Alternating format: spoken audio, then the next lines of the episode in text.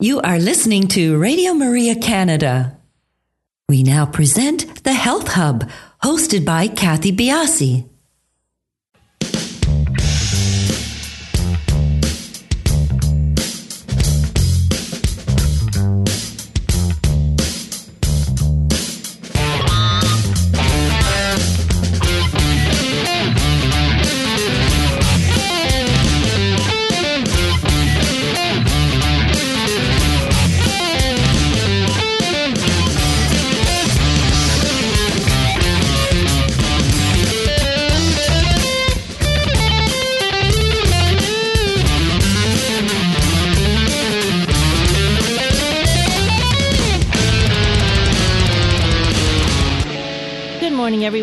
Welcome to the Health Hub. I'm Kathy Biasa, your host, and along with our producer, Alex Diaz, we would like to welcome you to our show this morning. Good morning, Alex. Good morning, Kathy. How are you? I'm well. How are you doing? Pretty good, pretty good. That's good. I had a bit of uh, early morning, but yeah. uh, I'm glad I'm here. Yeah, it was a bit of an early morning, too, fighting fighting the traffic, but that's okay. It's all good. It's a beautiful sunny day, so awesome. Our show today is taped, so unfortunately, no opportunity for call in.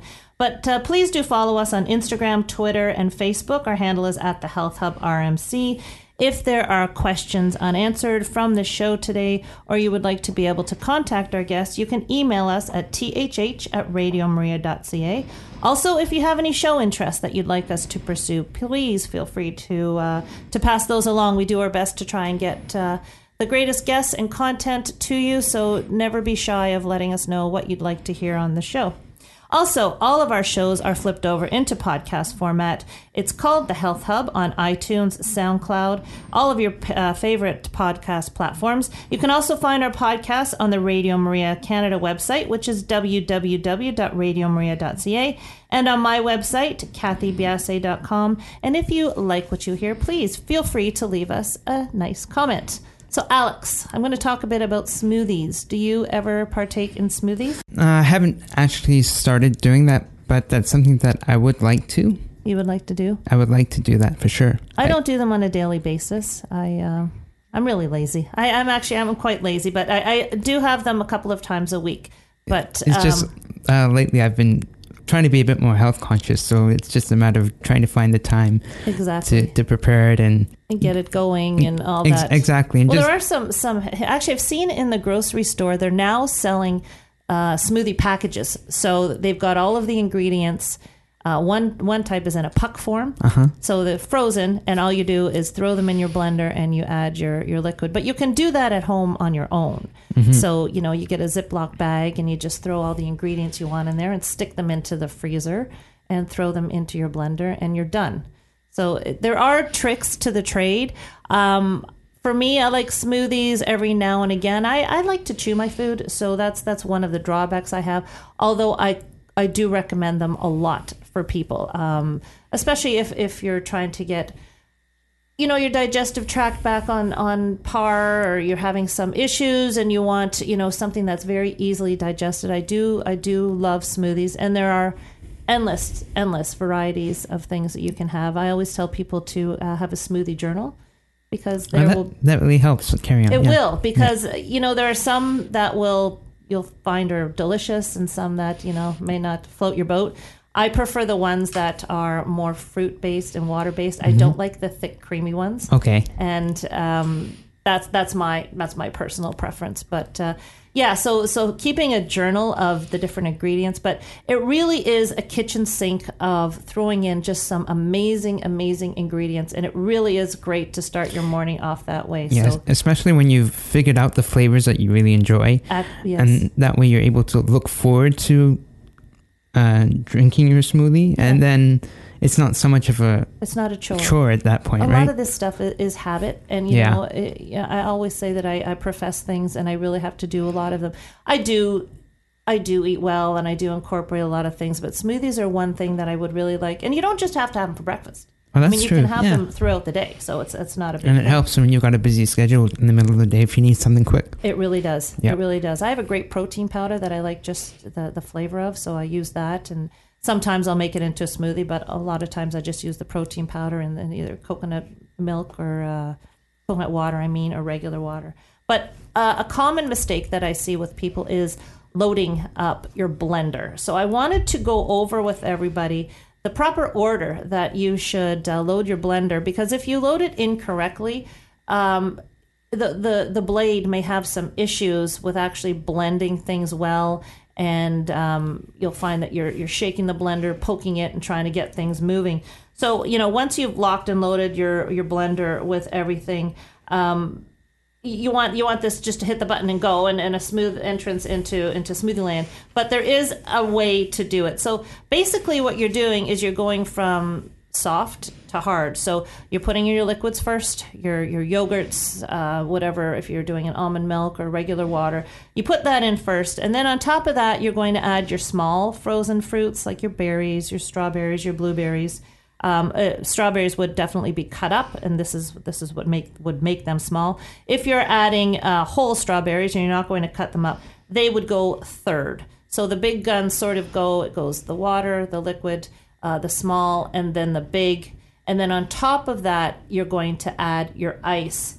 And that just allows it to blend nicely and you get that nice suction in of the, the blade and everything blends smoothly and you're not you're not stopping and poking and moving things around. So it, uh, you know, you're trying to get out the door. You've you've done all your stuff to get your great smoothie on the go. So load it properly, and life will be really simple for you and just a few things that you can add to your smoothie as well as your fruits and your liquids and your you know your spinach or kale or whatever doing you know throw in some nuts you can throw in some almond butter you can throw in chia seed hemp seed all these things are just taking your nutrition to to the next level so just a, a quick thing to, to you know start your start your day off with, or you can use it as a snack, whatever, as a meal replacement. But uh, just thought I'd let you know about that. I do see people frustrated come into me and saying my blender doesn't work, and sometimes it's not the blender; it's, it's, it's the process of how you the do way it. you yeah. load it. So exactly. Yeah. You don't necessarily need to go buy uh, the top of the line blender. Just loading it properly may solve a lot of your problems. So there you go. Oh, thanks, Kathy. Hit the go button and you'll be happy. Just put the lid on top. Just put the sure. lid on top. Put the I have done that once. You know, I was I have done that once. But anyway, put the lid on top, hit go, and and your smoothie will will turn out great.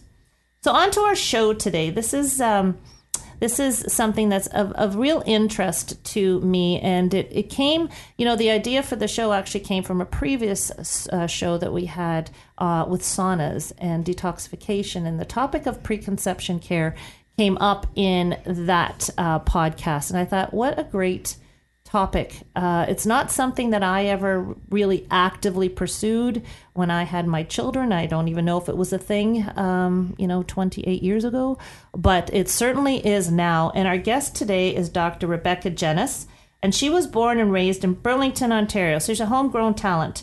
She attended McMaster University, obtaining her Bachelor of Health Sciences. She went on to attend the Michael DeGroote School of Medicine and obtained and obtained her medical degree. And during this three year program, she was a medical co- at a medical conference and heard a physician speak of his practice on environmental medicine. She became fascinated with the new scientific information being translated into clinical practice to target the root causes of disease. Dr. Jenis found that she enjoyed caring for women throughout their reproductive years while continuing to be fascinated by the field of environmental medicine. Given the rising rates of numerous childhood illnesses, Dr. Jenis decided to begin her work in preconception care, helping women to prepare their bodies for pregnancy and to help women have healthy, happy pregnancies and prevent adverse health outcomes in children. Dr. Rebecca Jenis has written for several medical journals on topics ranging from preconception care, nutrition, and environmental health to medical ethics. She is a mother of three children, and having seen the benefits of healthy living in her children, she is passionate about educating women to make healthy choices for themselves and their families. Dr. Jenis currently lives in Alberta, Canada, and raising her family there. Our learning points today will be what is preconception care? Why is preconception care important? And is preconception health important for men as well as women? We'll be back after a few minutes.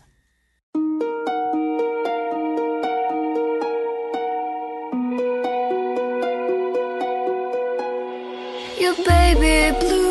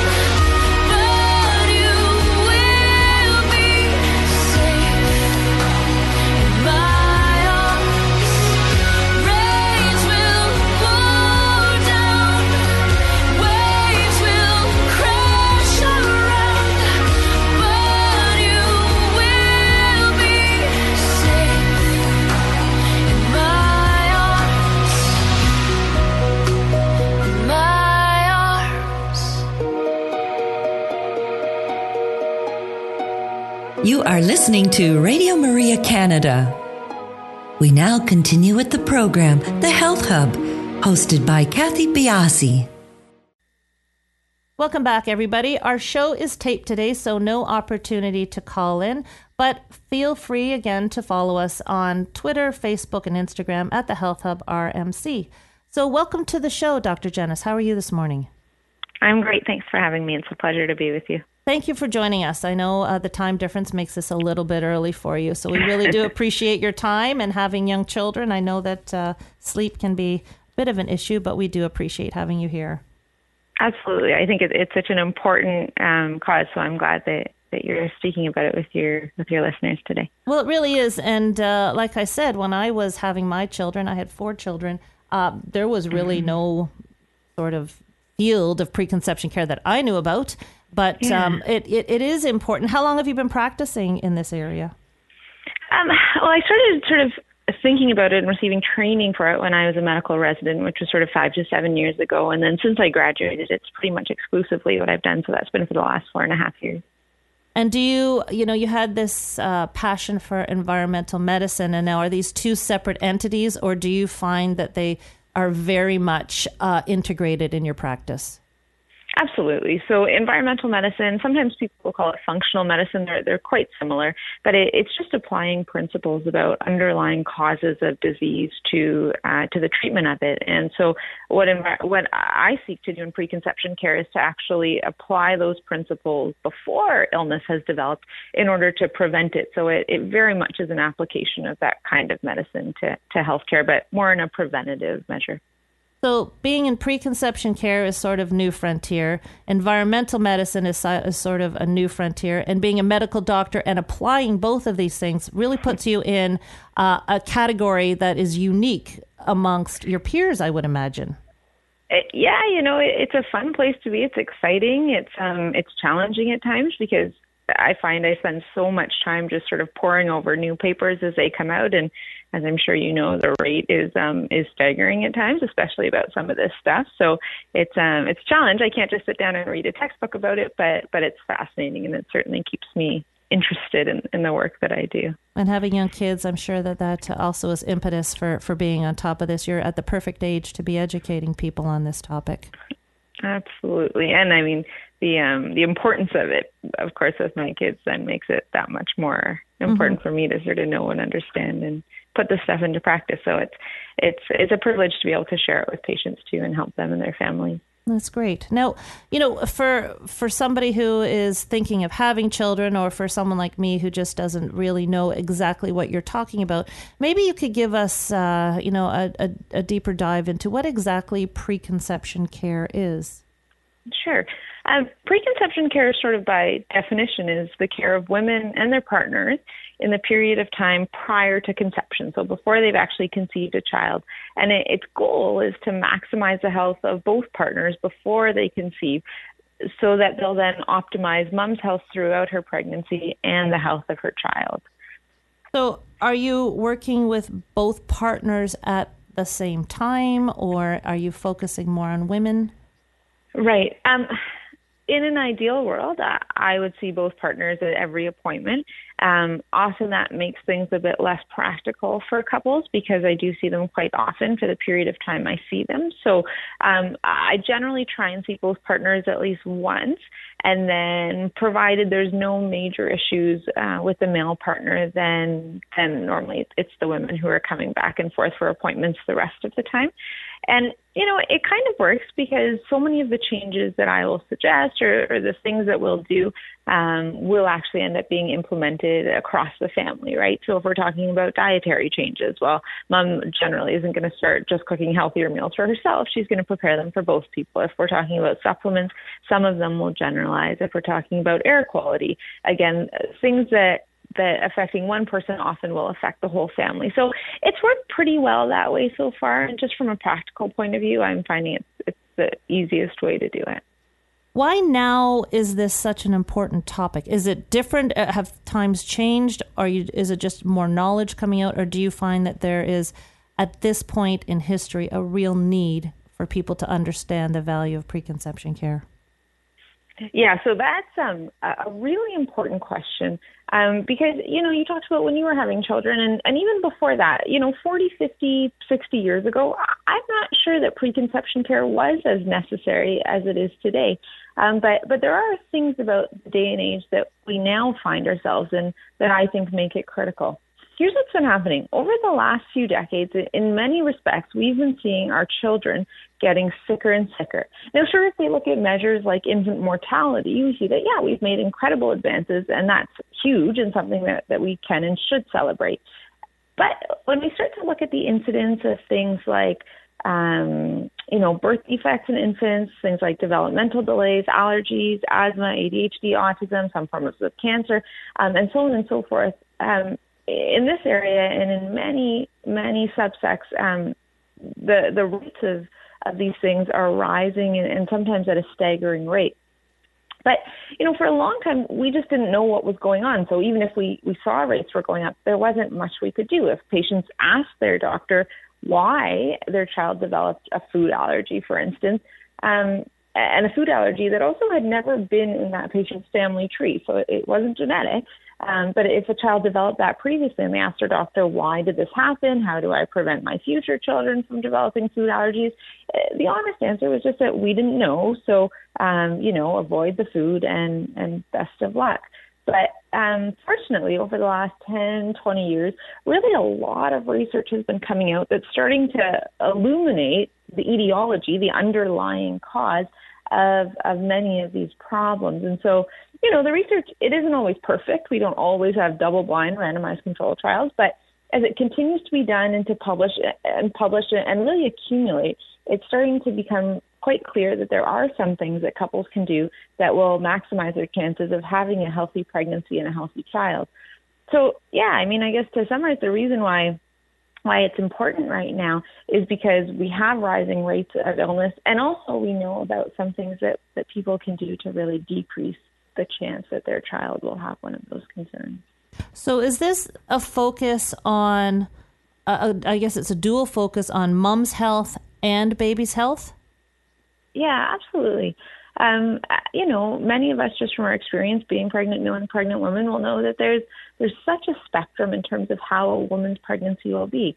Um, you know, there's there's some women who really just enjoy being pregnant, and, and fortunately for me, that's that's pretty true. I I love being pregnant, and I, you know, I I've never personally gotten to the point of feeling like I'm done. I just I can't go on. I want this baby out, but but that's not the case for for everyone. And certainly i have had my moments in my pregnancies too but but there's some people who just pregnancy is actually their biggest barrier to to having children. And maybe they have one child and maybe they have two maybe they would actually like more children. But they tell me you know if i could just skip those nine months of pregnancy and have the infant i would be delighted. But but for some people pregnancy itself is is such a challenge. And then we have things like you know gestational diabetes that are that's happening um, and that women have to deal with throughout pregnancy. Rates of preterm labor in Edmonton are actually increasing, not not dramatically, but they're not going down.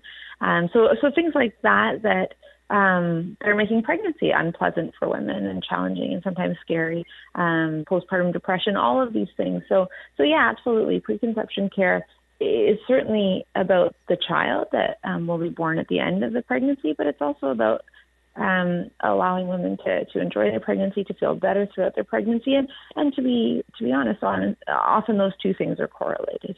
I was just going to ask you: Is there a strong uh, evidence-based correlation between a woman who is very healthy during their pregnancy and the health of the baby? Because I I know some women who just it was ter- you know sickness not just uh, you know the first trimester but throughout and and again you're talking about the gestational diabetes so is there evidence that a healthier pregnancy uh, by mom an easier pregnancy leads to an overall healthier baby Yeah, so um, it's a great question. It's one that I have thoughts about, but but science matters more than my thoughts. So um, when we talk about things like gestational di- diabetes, yeah, we know that that can affect the the health of the child. It can make for more complicated delivery, and there can be consequences of those things.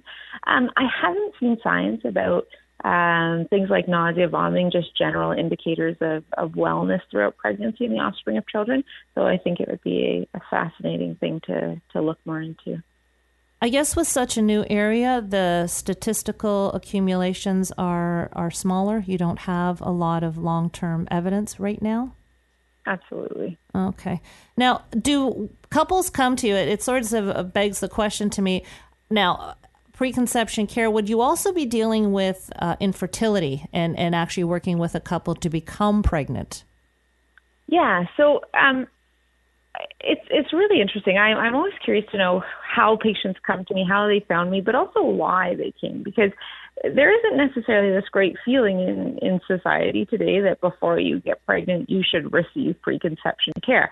Um, and so the way the medical you know world generally treats this is if a woman has some kind of chronic disease, she'll be seen by a specialist before she conceives. If a woman is on a bunch of different pharmaceuticals, she'll be seen uh, to try and optimize those medications so that it's safest for babies throughout pregnancy. So, um, and then certainly couples who are struggling with fertility um, are, are also seen, but it, it tends to be the people who have problems that are often seen by, by just the general medical establishment um, in pregnancy. And to your question about does this help women with infertility? You know, I, I'm very grateful to have seen and worked with couples who had been trying sometimes for years unsuccessfully to conceive and um, to their credit, like worked very hard at implementing many of the things that we talked about, and then were successful in, in conceiving and, and giving birth to, to children that were that were very healthy. Um, you know, one in six to one in seven couples, young couples today, are being diagnosed with unexplained infertility people who, you know, started trying to have children expecting they would have no problems at all. And then after a year of trying, just uh, have been unsuccessful and, and often much longer than that. And it, it can be a real challenge for couples um, because, again, they're given this, this label of unexplained infertility. There's no reason given, so they often aren't told what to do. Interestingly, I have um, uh, an acquaintance who who was given that diagnosis and when she went to a fertility clinic and asked you know what what caused this she was told oh it's all those chemicals but then the flip side of that was it's all those chemicals would you like to try IVF and you know it was it was interesting because my approach is often it is all those chemicals but let's try and deal with those chemicals and see if we can get your body working properly in order to allow you to have one or as many children as you'd like, and also actually to improve your health. So, um, so absolutely imply, it applies to infertility. Over the last few years, I've I've been really grateful to have worked with lots of women with PCOS, um, women who again often have have lower rates of fertility, have struggle conceiving, uh, or struggle to conceive, but but also who um, who struggle with with a, a wide variety of symptoms. And you know, some of the women I've seen, they're some of the hardest working uh, patients I have. They've been trying so hard to get their symptoms under control. They've been trying all kinds of diets because weight gain is often associated with PCOS. They've been trying exercising and, and putting in all this effort and sometimes just seeing no results at all. So they come in frustrated because they want to do the work, but they just haven't been successful in doing sort of the traditional um, you know the traditional ways of doing things and um, they've been a really fun group of people to work with because again if they're willing to to put in the work um, we often see great um, advances in terms of resolving their symptoms regulating their cycle without them having to be on the pill or anything and um, and and then uh, the ability to go on and conceive so um, yeah the long answer to your question, but um, but absolutely, there's there's there's an important space for this kind of work to be done with couples who are struggling with infertility because frankly, sometimes the other options that they're offered just aren't palatable to them, and so this is one that that most people can can get behind. Well, and, and herein lies the beauty of what you do. And again, back to something that listeners of the show hear all the time is root cause. If there's if, if there's an issue, there's a cause, and if you can get to it by doing things that are natural, more holistic, working within yourself, as opposed to going straight away to IVF or things like that. Why not? And I think it's so important, and, and that's why you're given the space of this show to to tell people that you know there at least is this option and give it a shot because if it works once, it may work you know throughout the rest of your of your uh, of your life you know that that span of time that you want to have children. So uh, very important. And when we get back from our break what i want to start talking about dr jenis is really the brass tacks of, of how you go about educating and what is involved in a protocol of preconception. So we will be back in a few minutes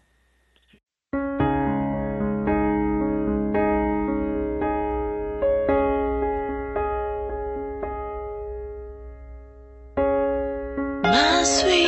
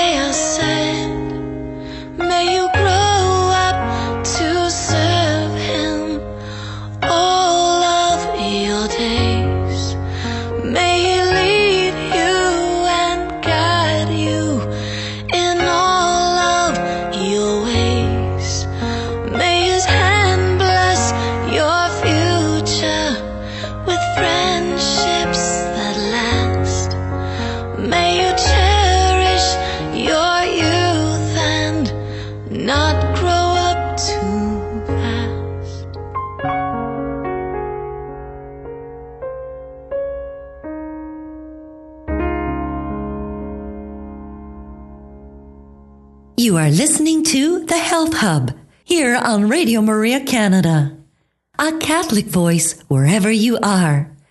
To contact us and be a part of the show, email thh at radiomaria.ca. We now continue with the program. Here once again is your host, Kathy Biasi. Welcome back, everybody. Today our show is taped, so no opportunity to call in. We are talking with Dr. Jenis about preconception care, a really fascinating area of of uh, study. And what I'd like to do, Dr. Jenis, is start um, start off the second part by doing sort of a, a, a grand walkthrough of what uh, what you feel is an ideal protocol for preconception care. Maybe starting off with when should women, young women, teenagers perhaps, start the thought process of taking care of themselves with the view on having a family? Sure. Sure. Um, you know, from from my point of view, the earlier the better. Um, I'll sort of say when I think about preconception care, it broadly is is broken down into two areas. One is nutritional sufficiency, so ensuring that mom has uh, an optimized nutritional status, not just for herself, but so that she has, in a sense, extra to be able to give to the developing fetus throughout pregnancy. So nutritional sufficiency is one area we pay a lot of attention to. Um, and then chemical avoidance and sometimes elimination is the second area we pay a lot of, of attention to. So um, the chemical avoidance part is is the piece that you know the earlier people are thinking about this, the easier it will be for them um, you know, we talked a little bit about unexplained infertility and, and all the chemicals as, as a broad explanation of what's going on. And the problem is that some chemicals that we're exposed to will persist in our bodies. They're called persistent toxicants. And it just means that once they're in, they don't really have a very good way of getting out. And so if we have no idea about these things and we're just exposed throughout our life and not really paying attention, you know, we hear this and hear that, but think, well, I feel okay, it's not really relevant. So we, we continue on. And then suddenly, you know, in the few months before we have a baby, we think, oh, I got to get rid of all these chemicals because they can pass on to my child. Um, it's a much tougher slug than than someone who's been aware of that most of their life and and doesn't have nearly the same sort of chemical body burden as as someone who doesn't know. So so from that point of view, the earlier people are aware of these things, the better. And and to be frank, again, this is going to lead to them having uh, better health personally um, in their teenage years as well as um, in their later years too. Um, so the the earlier the better. Um, but uh, you know, again, practically, or, or, what's the time frame I normally see people in? Um, my ideal is to see people a year before they conceive. Now, not everyone, again, is thinking that far out or planning that far out. Sometimes people come and, you know, especially a couple struggling with infertility, they come and they want to conceive tomorrow, and and we work with that. Um, but but it, it varies. Six months, I find that is sometimes it's within that period of time that people start thinking, sort of a six month time frame. And six months gives me a lot of time. A year gives us a bit more time to really make some of the changes, intervene a little bit if we need to, which I'm more cautious about if it's closer to the time of conception. But um, yeah, so I really like a year to work with couples before they conceive. But I've had people who said like, you know, I'm getting married in in six months or eight months, and, and we don't have immediate plans to conceive, but but maybe we're just going to be open to it. So so they come before they're they're even trying in any meaningful sense. Um, sometimes they actually, and uh, it's funny, but um, sometimes these couples are, are helpful because they're putting together a wedding registry, and so being able to help them sort of craft the the home environment, the kinds of things they're going to use in their kitchen and in their bedrooms, and so on and so forth, can actually also be a, a good place for for eliminating exposures and things. So there there's never anyone who has come too early um, and certainly there have been people who have thought oh i wish that you know, we could delay things a bit longer so we could do a little bit more. Um, and then I've seen outcomes and thought, yeah, this person really could have could have used a bit more intervention. But um, but but I work with anyone wherever they are, and and we kind of go from there. I have some patients who say, you know, this is what we're thinking, but what do you think, and what do you think would be sort of the best time frame for us, and then we kind of work that way. Obviously, I'm not in the business of telling couples when to have children, but but always happy to sort of provide medical advice in that regard. That was a very interesting thing you said about you know the bridal registries and, and creating a, a healthy home environment. That's a that's a, an interesting angle. Very interesting. Yeah.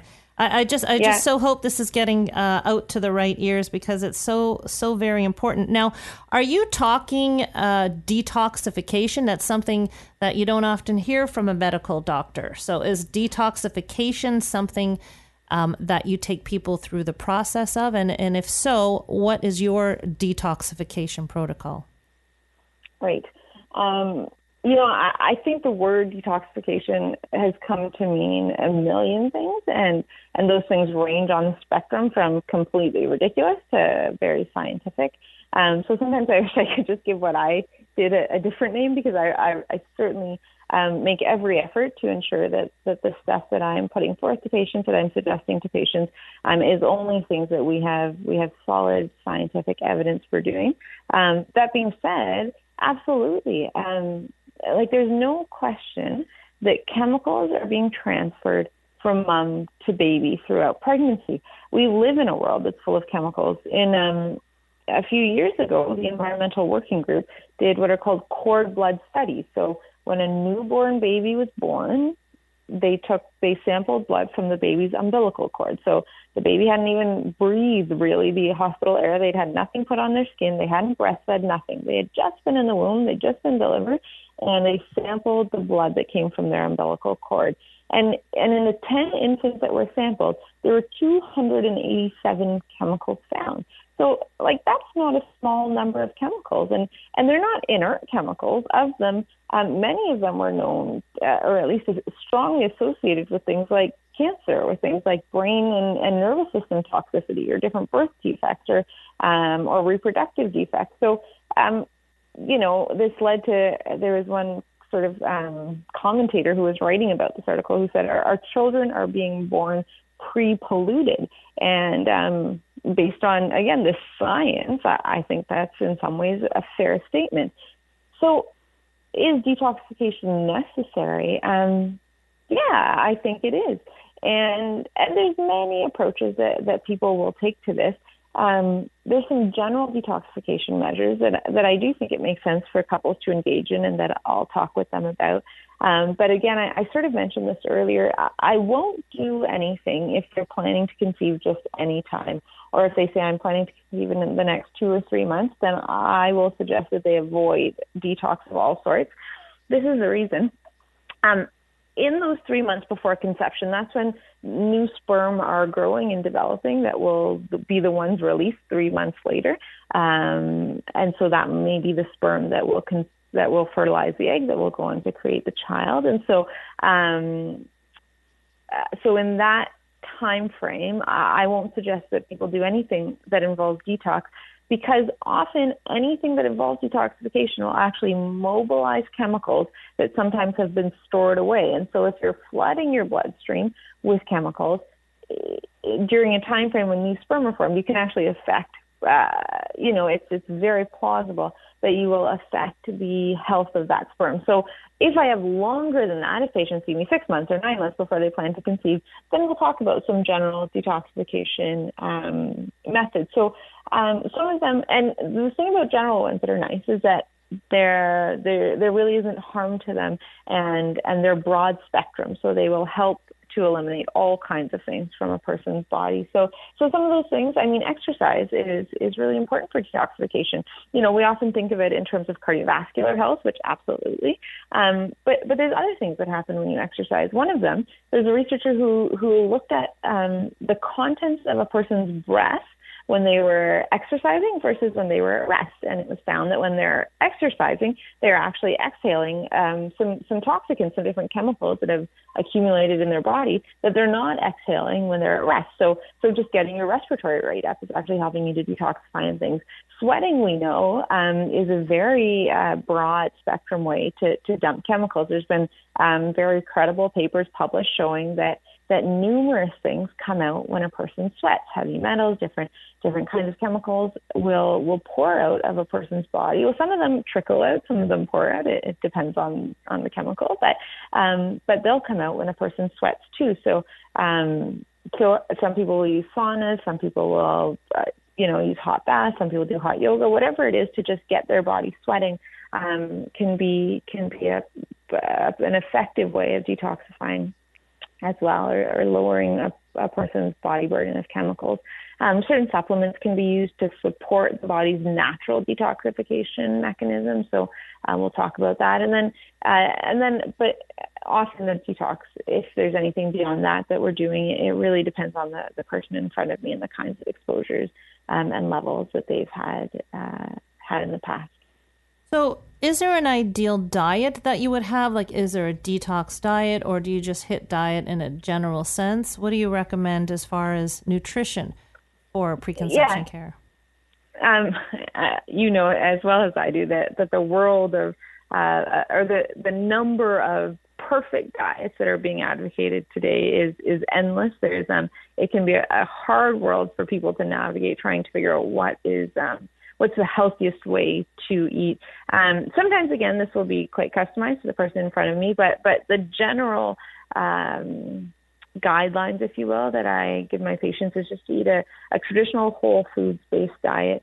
Um, you know, there's been there's been a lot of changes recently in the way farming's done. Our soil is like it, when it's analyzed now compared to soil that was analyzed in the 60s and 70s. We see that there's been clear declines in the level of different nutrients that we find in the soil. And if it's not in the soil, it's not in the food. So we're seeing nutritional deficiencies accumulate because of, of changes and shifts in farming practices. So, um, you know, I, I encourage patients to eat as much as they can, just in terms of whole foods, things that came from the earth and not from the factory. Um, often I talk to patients about doing a whole 30, which is sort of this new trendy diet, if you will, that that's out. Um, it's 30 days of eating pretty much only whole foods, eliminating the large majority of foods that that some people will find that they are intolerant to. And um, I like it because it's so popular right now. There's really a lot of resources. There's a lot of online support. There's people who will provide, you know, meal plans for the 30 days and grocery lists and all of that. So, um, and the other thing is that I, I just find that most people, if they say, okay, I only have to do this for 30 days, um, they can get through almost anything. And and then, you know, I, I tell them from the beginning, this is, this isn't just a 30 day thing. It's just a way to sort of get you into in, into eating more whole foods, higher nutrient density in the foods, and things like that to try and make up for um, sometimes what are presumed nutritional deficiencies, but sometimes things that we can demonstrate. But but certainly there have been population-wide studies looking at you know what's the average person's intake of magnesium, and and the majority of people aren't aren't meeting what sort of recommended dietary intake uh, suggestions would be. Um, there have been population-wide studies of things like vitamin D in Alberta, but this obviously applies to much of Canada. A lot of people are deficient there. So, so uh, you know, working with with all kinds of, things, but dietary-based to um, to try and ensure nutritional sufficiency, I think is really important. Um, and I do encourage patients in the time prior to pregnancy and throughout their pregnancy, and as much as they can, to, to eat foods that are free of pesticides, whether whether that's from their own garden, whether it's from a local farmer that they've gotten to know, and whether it's certified organic stuff. Um, we know that pesticide levels in a person's body will change based on the amount of pesticides on the foods that they're consuming. There have been really interesting children's studies looking at that um, that seem easily extractable to to adults. Um, and then the associations between pesticide exposure and, and health outcomes in children are, are the evidence is really adding up right now to a point where I think that as much as pesticide avoidance is possible, um, it's something that that people uh, should strive from. So I um, I point them to things like the environmental working groups Clean 15 and Dirty Dozen as sometimes as starting points. Um, I encourage them actually to start with animal products when they're going organic um, as a first step because that's where the potential for contamination and accumulation is, is perhaps the highest. Um, so so all of those things I, I think are an important part of diet. Um, and the last thing I'll, I'll just say quickly um, on that front is I've been talking more and more with patients about preparing um, properly fermented, so anaerobically fermented foods, because I think our, our microbiome, our germ environment is, is so important to take care of and to tend to. And more and more research that really, to me, is fascinating is coming out about the importance of the germ environment um, for, for having a healthy pregnancy and having healthy children. And just to be clear, we did not speak about you saying this before the show, right? Because this is something that I preach all the time. So, you know, Oh. they're going to say, "Oh, she prepped her for that," but no, not at all. This No, was totally no, your no. own your own uh, thought process, and it's amazing. Now, to that, uh, what I want to get to just before we we have to start closing out the show. Um, more and more scheduling of deliveries uh, to work into people's busy lives, and what is missing very what is missing and what I would like you to cover, or if you find it's an issue at all, when someone um, when a baby is delivered from C-section versus a vaginal delivery. What what uh, what is missing when the baby is is taken um, from mom that way? Yeah.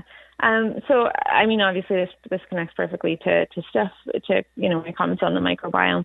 Um, for a long time, I, I don't think we knew what, what's the difference in a child that's born vaginally versus through a cesarean section. But but again, recent research techniques and, and also just greater awareness of the importance of germs um, has has led to the recognition that that the journey that an infant normally takes down the vaginal canal is in a sense the seeding of their GI tract because they are swallowing all kinds of mum's germs as they come down and those germs then begin colonizing their GI tract which before that point is probably sterile. There's some some interesting new stuff saying maybe there's some exposure beforehand, um, but at least up until now we've we've thought was sterile and uh, certainly even if it's not, this is a huge contributor in terms of forming the germs that will colonize their gut. And, and it's really interesting if you um, if you look at the germ environment of, of an infant who's you know a couple months out from being born, three six months out, you can actually look at their germ environment and, and predict with almost with very high accuracy, I should say, um, how they were delivered, whether they were delivered vaginally or or through the cesarean section. Um, because those that are born vaginally will have a germ environment more similar um, to the germs that they were exposed to in the vaginal canal, which has been thought to be um, the, the healthier um, the healthier types of germs to have um, to promote lifelong health versus a, an infant born through cesarean section um, will have more sort of skin types of germs because that's what they would have been exposed to first. Um, and, and to that point, there's some really interesting research being done. There's a study that's underway right now. It just started um, in July of this year, so it'll be a few years before we have results. But they've enrolled 800 participants. Um, there were smaller studies done originally, and it just wasn't enough to reach any meaningful conclusions. So this is the, the larger scale one 800 women. Um, who um, are going to have a C-section, uh, so planned for some reason. And what they'll do, I think, with half of the group, um, is they're going to take sterile saline soaked gauze and they'll place it in the vagina of the mother um, before she delivers. And then quickly after the child is born, that piece of gauze will be wiped all over the baby on their skin and their mouth and their hands and their feet. And, you know, it sounds a bit strange when you say it, but, but the goal is just to mimic that journey down the birth canal that they otherwise will have missed. And so, um, so it will be really interesting to see what that does. Again, in the smaller smaller scale study, and it really was like four or five women that this was done on, but they did find that there are meaningful changes in the infant's microbiome, um, and that was, I think, a month or two after after delivery. So um, we have encouraging early results that this could make a big difference because, I mean, obviously C-sections sometimes they're necessary. It's not something that can always be avoided, and so the question is, can you can you replicate the, the journey down the, the birth canal that otherwise infants would have in order to try and stave off some of, of the side effects that are associated with not having that journey. Just quickly, the, the American Academy of Pediatrics a couple of years ago released a paper um, that was really warning uh, doctors about this sort of climbing rate of C-sections because it's been associated with um, the risk of all kinds of chronic immune disorders, um, things like asthma, juvenile arthritis, inflammatory bowel disease, leukemia, and so on. So, um, with C-sections being one one in three or one in four pregnancies, uh, the the endpoint of them these days is something that that uh, the medical community is starting to pay more attention to to how we can eliminate that. Fascinating or, or information. decrease it, not eliminate. Yeah, it's Fa- it really is fascinating, and again, we always harken back to the body and its natural processes. And even though we may not understand everything, there is a reason that our bodies are geared to doing things the way they are. And uh, of course, there are some si- situations where C sections. I had one. One of my four children uh, was C section, so it's not it's not a, a shot against mums. It's just more information to help you if that situation arises. So we're pushing right up against the end of the show, and I want you to, if possible, give a couple of tips for people who may be, you know, thinking about this now. Um, and before we do, I just want to give your website. It's preconceptioncare.ca if you would like to uh, learn more about Dr. Rebecca Jenis. Um, so let's end off the show with maybe a couple of tips that you think are very important. Sure. Um, so perhaps just if we talk about those two areas, the first one would be um, nutritional status. Uh, maximizing nutritional status is, is so important.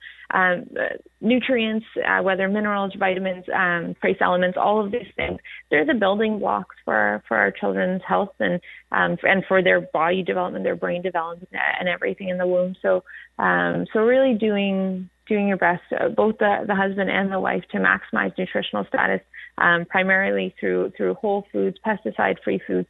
Um, I think it just it can't be underscored. Um, taking a clean prenatal vitamin and folate, I think, are both important, and the research certainly suggests um, and backs that up. Um, and then the second thing would be chemical avoidance. These things are found in uh, sometimes again on the food we eat. They're found in the products we use. They're found in the air we breathe, um, and so on and so forth. So I would be looking for um, opportunities to really clean up a person's environment in terms of the chemicals they're exposed to. There's been really good good research on women exposed to renovations just throughout pregnancy. Oftentimes, you know, there's there's so much excitement about a, a baby coming, about preparing a nursery. There's painting and all of these things happening, but but some of the the chemicals that come off of paint have been associated with with problems, and just renovations in general have. So so looking for for where chemicals may be present in your life, cleaning that stuff up um, before you conceive, before a woman conceives, and also staying away from that as, as much as she can throughout pregnancy are, are, are things that I think can, can really make a big difference. Thank you very much. I really appreciate it. It's been a great show. Thank you for your time, Dr. Jenis. And everybody, we will talk to you next week on the Health Hub.